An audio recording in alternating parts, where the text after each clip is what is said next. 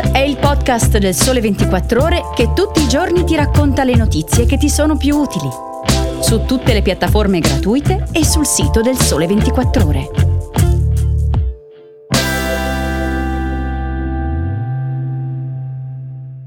Ciao a tutti e bentornati all'ascolto di Start, il podcast del Sole 24 Ore che ogni giorno vi racconta l'attualità con tre notizie. Oggi è sabato 22 luglio, io sono Alberto Magnani e vi parlo delle elezioni in Spagna, del vertice BRICS in Sudafrica e della conferenza di Roma sulle migrazioni.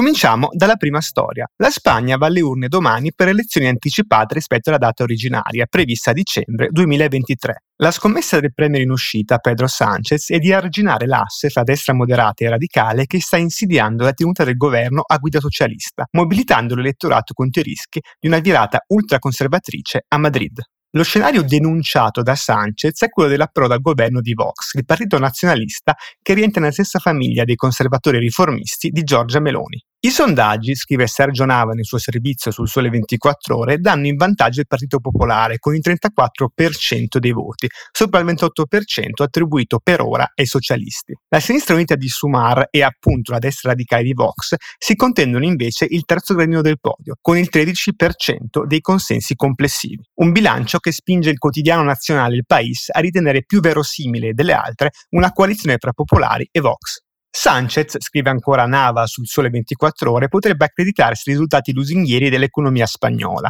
con PIL in crescita di oltre 2%, occupazione a livelli record e un'inflazione ben più tenue della media europea. 1,6% a giugno contro il 5,5% registrato nell'Eurozona. Quegli stessi numeri però rivelano uno scenario meno allettante se si considerano gli aumenti dei prezzi nei settori come l'alimentare, i ritmi ben più alti di crescita che si manifestavano nel 2022 e la flessione nei consumi delle famiglie. Gli interventi di Sanchez, d'altronde, non hanno sortito i risultati attesi, come dimostra il tonfo elettorale del suo partito a maggio e la convocazione a sorpresa del voto. La campagna elettorale si è consumata in un clima di tensione tra fondi reciproci e i calcoli sulle alleanze che si potrebbero ordire a urne chiuse. La partita spagnola è osservata con attenzione o apprensione anche da Bruxelles, dove i vertici UE attendono un risultato interessante in vista delle europee del 2024. Un'eventuale vittoria della destra all'intesa popolari Vox potrebbe infatti fare da modello, o meno, alla coalizione tra popolari e conservatori che si discute oggi in alcuni paesi del continente, a partire dall'Italia di Giorgia Meloni.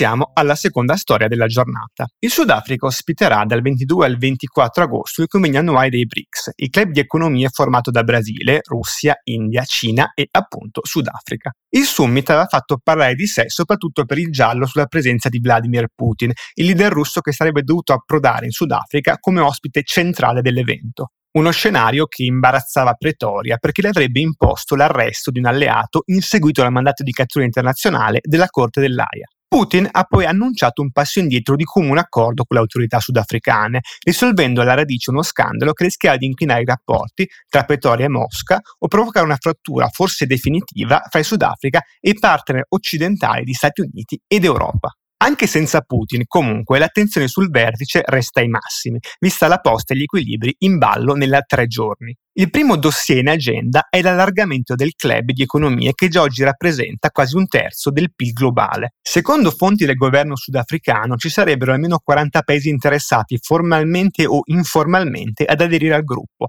una lista che va dall'Argentina all'Iran, dall'Arabia Saudita alla Nigeria. I nuovi innesti rafforzerebbero il peso politico ed economico del gruppo, soprattutto in vista del secondo snodo in agenda al vertice sudafricano, la consacrazione di un polo commerciale e valutario alternativo a quello dominato oggi dal dollaro statunitense. Una ipotesi discussa con frequenza è la creazione di una valuta comune al polo dei BRICS, magari agganciata alle divise nazionali di Cina o Russia. Le autorità hanno comunque già chiarito che l'argomento non sarà in agenda nel prossimo vertice, appellandosi per ora a un altro principio fondamentale dei BRICS, il superamento di un mondo, citiamo testualmente, dollarocentrico, in favore di un sistema multipolare, sempre più rivolto a sud.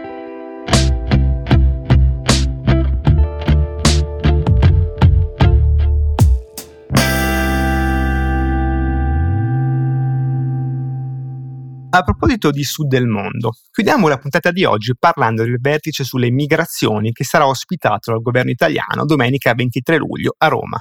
La conferenza è stata annunciata dalla Premier Giorgia Meloni a margine dell'accordo siglato tra la UE e Tunisi per un Memorandum of Understanding scandito da cinque pilastri generali. Il più noto e controverso è proprio quello sulle migrazioni. Bruxelles verserà a Tunisi una tranche da 105 milioni di euro in finanziamenti per il contrasto delle partenze, all'interno di un pacchetto complessivo da oltre un miliardo di euro. L'intesa, voluta e mediata dall'Italia, si ripresenterà necessariamente sul tavolo dell'incontro che dovrebbe accogliere diversi capi di Stato e di governo nella capitale italiana. Non è chiaro quali possano essere gli sbocchi generali del vertice, anche se Meloni ribadisce la sua linea sulla ricerca di una partnership virtuosa o comunque diversa con i paesi dell'area mediterranea anche al costo di intese problematiche come quella appena sancita con la Tunisia di Sayed.